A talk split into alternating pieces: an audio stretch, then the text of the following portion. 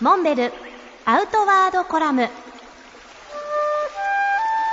モンベルの辰野勇です。今年も C2 サミットのイベントが無事全て完了しました。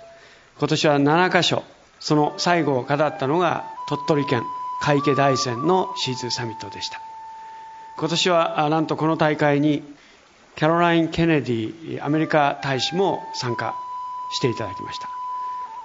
ケネディさんはもともとアウトドア愛好家で自転車や登山など楽しんでおられるわけですけれどもお誘いしたところ快く参加をいただくことになりました。今回はご子息のジャックさんと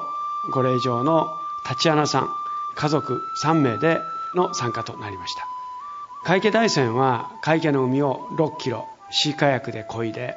海抜ゼロから登山口標高750メーターの爆露座と言われる地点まで自転車で約25キロの道のりを漕ぎ上がってその後さらに自転車を置いて標高1700メーターの大山の山頂を目指す。まさに海から頂上までを人力のみで移動するという大会です。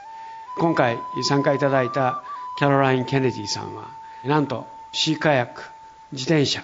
登山全て一人でシングル参加ということで見事完走されました。今年はおよそ250名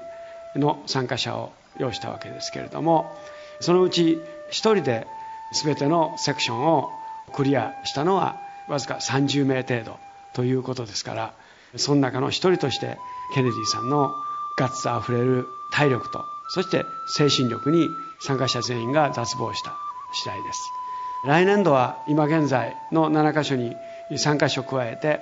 10カ所のエリアで C2 サミットを開催する予定です。来年度もぜひ C2 サミットに参加したいという